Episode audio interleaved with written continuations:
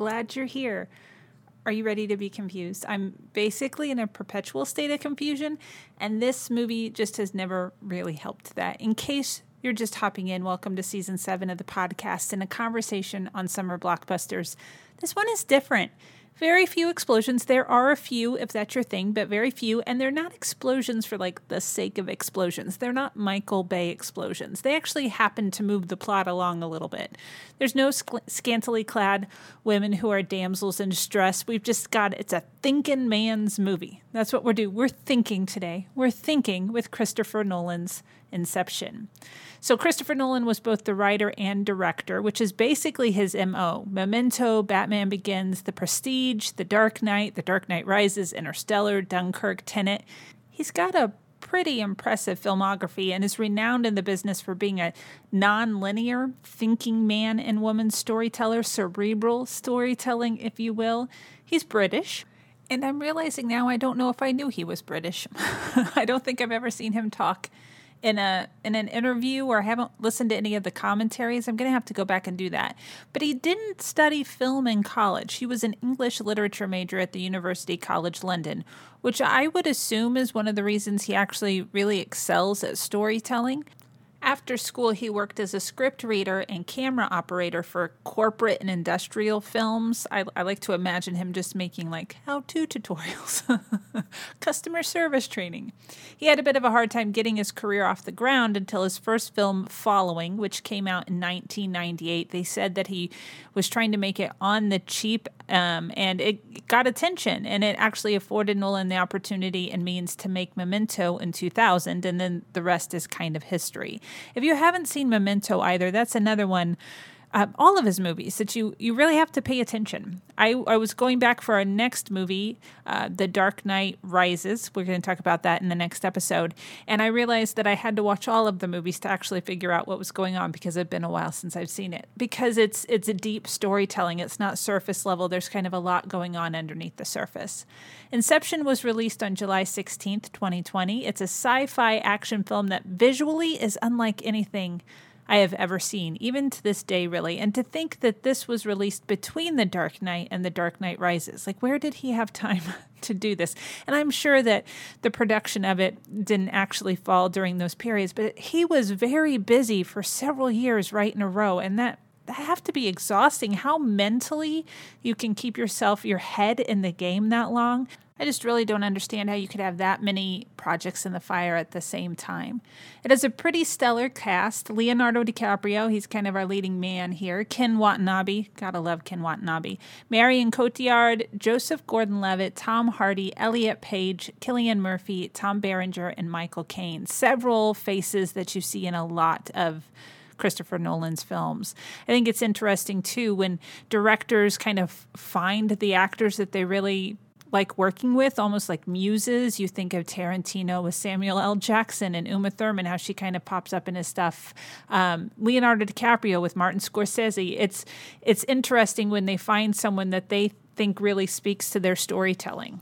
So what else came out that summer? It was it was an interesting summer. Uh, it saw rele- the release of Get Him to the Greek, which I've never really watched. Killers with Ashton Kutcher and Katherine Heigl, which I did watch and it was horrible. The A Team with Bradley Cooper, The Karate Kid with Jaden Smith, Winter's Bone, which really put Jennifer Lawrence on the Hollywood map, Toy Story 3, Knight and Day, which I love that movie, Tom Cruise and Cameron Diaz, and we will one day talk about that movie because I need to share that love with you. The Twilight Saga Eclipse, no comment there. Despicable Me, the first one, Disney's The Sorcerer's Apprentice, which I thought was quite entertaining. Nicolas Cage kind of reined it in a little bit on that one. And Flipped, a very heartfelt Rob Reiner entry. If you like Rob Reiner and you haven't seen Flipped, I highly recommend it. A few decent movies in the lineup, but nothing at all like what Christopher Nolan was creating. Kind of two different leagues they're playing in.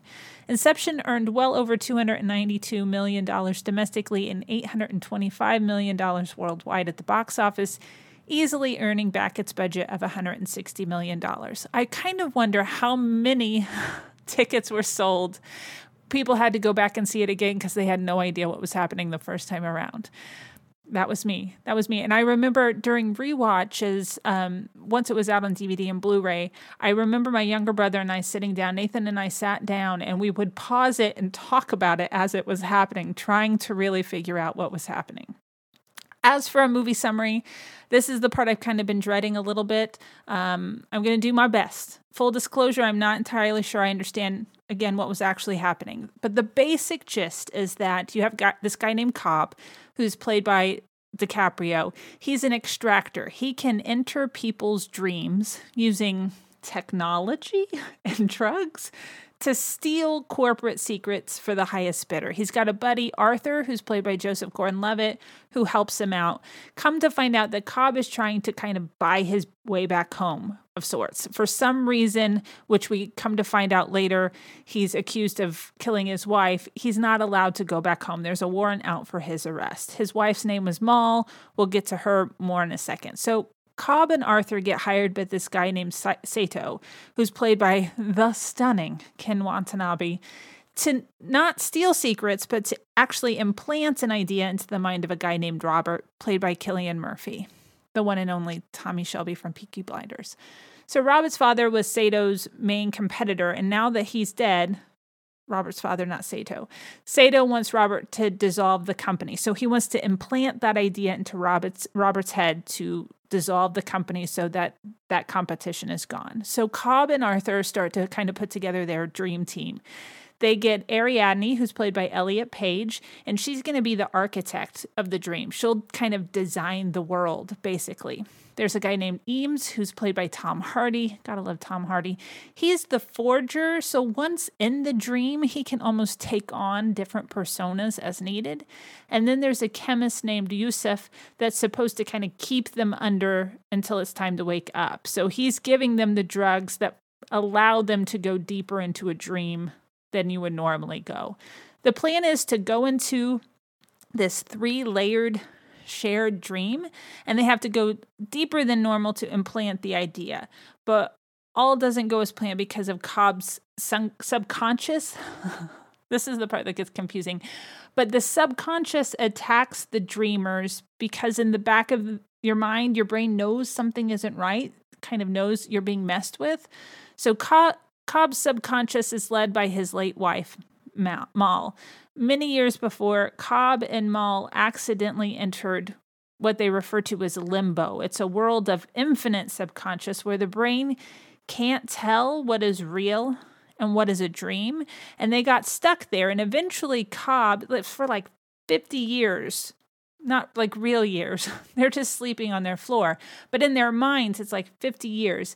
And eventually, Cobb, he wants out. He's ready to go back home. But Mal can kind of becomes convinced that the dream was real and the th- real world was a dream. So they do get out, but she is convinced that they are that they are now in the dream, whereas before they were in reality. So she ends up committing suicide, convinced that she was going to wake back up. Um, because once you're in a dream, if you're killed in the dream, you wake up to reality. But she was actually in reality, and so she is dead. So now Mal haunts Cobb and kind of wreaks havoc on the mission. Not real Mal, but this, his guilt of her. So during the implanting, Sato dies, and then because they're so far into the dream, he is now in limbo, I think.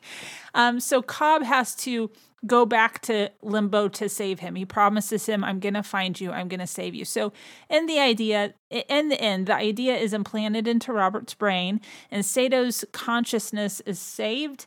Uh, but then we're left with this indecisive ending, which I hate indecisive endings so much. Uh, just don't get me started on the book Life of Pi because it brings it brings me actual physical agony.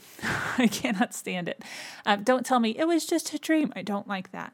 Uh, but we're we're left with wondering whether or not Cobb is we're in Cobb's subconscious or we're in the real world. I think. Um, so when I saw this movie, I'm sitting in the theater. I went with my best friend Lindsay. She was on the podcast a couple weeks ago. And we're watching this, and I kept leaning over to her and whispering, Do you know what's happening? Do you know what's happening? She's like, No, I don't. But you know it's intense and you know that there's a timer like they they have a set amount of time and they're running out of time. And i remember sitting on the edge of my seat going i don't know what's happening but they need to do it faster. Whatever they're doing they need to do it faster.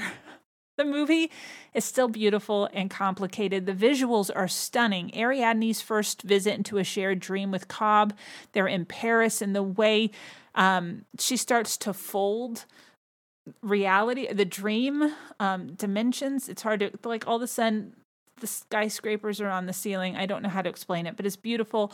Arthur's explanation of the Penrose Steps, this infinite staircase. Uh, there's a train barreling down the street as their journey begins. And then Arthur's kind of topsy turvy fight in the second level where he's he's spinning and he's floating through air and you're like, "I this is cool. I don't understand what they're doing, but this is cool." The visual themselves are worth the watch. And you've got to love a plot that makes you think. I remember the first several times I watched the film, I would have these brief, like, aha moments when I could understand. I was like, oh, yes, I get it, I get it. And then it would all kind of fall apart. I still have those moments, but I, I think I did pretty good on the summary. If I totally messed it up, you're welcome to tell me kindly. But this leads to the main event. Would I survive Inception? It's very unlikely for a couple reasons. One, I am an insomniac. Sleeping is definitely not my superpower. I do okay with anesthesia, uh, but I don't dream when put under. So I feel like it would take a lethal amount of chemicals from Yusuf to get me in the dreams with everyone. Uh, two, I also start to panic when there's a countdown. Once they enter the shared dream and attempt to implant the idea in Robert's brain, they're on the clock. They only have a set amount of time as long as the drugs will last within the movie. Uh, within the dream. And so throughout the entire shared dream, they are running for their lives. And and they're constantly being reminded about how much time they have. So in the dream, um, there's something known as the kick. And so Yusuf, who's in that first level of the dream, he's going to start playing music that's going to reach Arthur, who is left in the second layer of the dream, who will then push that music on to the third layer to let everybody know that the kick is going to happen. And the kick is like that feeling when you're just about to fall asleep and then your leg jerks. It's what wakes them up. And so you know throughout each of these layers and how everybody then gets separated that they've all kind of got to work together and they and are they going to do it in time any game that includes a sand timer turns me into a spaz. I don't think I would be able to handle that type of pressure when my brain function was on the line. I I don't think I'd be a good teammate. And finally, I would have no idea what was going on they would probably have to explain the plan and my responsibility during the plan to me constantly until they just be like, you know what? Why don't you just wait here? We'll come back for you in this layer of the dream. You're driving us crazy. But why shouldn't the characters have survived either? They seem much smarter than me. I actually don't find it too hard to believe that they lived uh, because it is all in the brain. Um, there was no actual threat to their persons except for their consciousness, which maybe is worse. Plus, they have Tom Hardy helping them out, and that man is a beast, and I think I would trust him with my life, except as Bane. But we'll talk about that in the next episode. And you know the part I find the most difficult to believe, though? Shared dreams, you know what? Maybe. Maybe. Technology is magnificent and science is magical. I can imagine a day in which we can walk around in someone else's dream. What I don't believe is Leonardo DiCaprio as a father. So he's unable to get back to his children, I'm assuming in the US, wherever they're at. And the whole point that he wanted out of limbo was he wanted to get back to his kids. He was missing his kids, and then he was trying to convince Mal that whole time that these are your real kids, they're not your dream kids. I just don't buy him as a father. He doesn't really give off a paternal instinct vibe. He seems too selfish. Cobb seems too selfish. I mean, he and Mal did the deep dive that led them getting stuck in limbo in the first place, place despite the fact that they had kids at home. They supposedly left. Like, why would you mess with that? Why would you chance that? I, I, I don't know.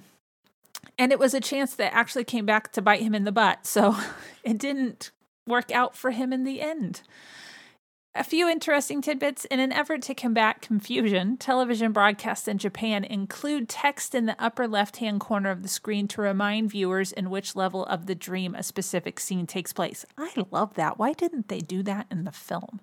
In an interview with Entertainment Weekly, writer, producer, and director Christopher Nolan explained that he based roles of the Inception team similar to roles that are used in filmmaking. So, Cobb is the director, Arthur is the producer, Ariadne is the production designer, Eames is the actor, Sato is the studio, and Fisher uh, is the audience. And right and Fisher is Robert, um, who's getting the idea implanted into his brain. In trying to write a team-based creative process, I wrote the one I know, Nolan said.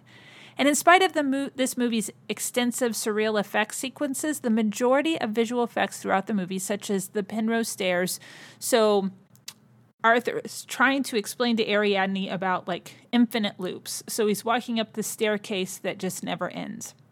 Rotating the rotating hallway, the mountain avalanche and zero gravity sequences were created through practical methods, not through the use of computer graphics imagery. This movie only has around 500 visual effects shots as opposed to most other visual effects epics, which kind of upwards of like 2,000 visual effect shots. So that once you watch this and you have that little tidbit in your brain, you're just going to be wowed. Whoa, that is cool. At least that's that's how I was. If you take the first letter, I don't know if this is true. I, this one I don't know if it's true. I like it though, so I'm sharing it. If you take the first letters of the main characters' names, so you've got D for Dom Cobb, R for Robert, E for Eames, A for Arthur, M for Mal, and S for Sato, they spell dreams. If you add Peter, Ariadne, and Yusuf, the whole thing together makes dreams pay, which is what they do for a mind thief. I'm gonna I'm gonna believe that's true because that's pretty cool. And finally, this was the last movie shot on film to win an Academy Award for Best Cinematography. All of the winners since were shot digitally until 2016 when La La Land broke the streak. But that is it for today. We'll be back with Christopher Nolan next episode for a discussion on The Dark Knight Rises and how I think Bane is one of the scariest villains in all of cinema. Thank you so much for listening. Really, it is so appreciated. If you haven't already, I hope you subscribe so that we can keep going on this journey together. And if you've got the time, it would be awesome if you could rate and review so that other individuals who like random conversations about pop culture with someone who really doesn't know what they're talking about but has a great time doing it well, they can join in on the fun as well. Or if you want to share the podcast, that would be awesome too. You can follow me on Instagram and Twitter at GnomeGirlM and on Facebook as A Bit of Fun with Emily. Go have yourself a bit of fun today, and I will see you next time.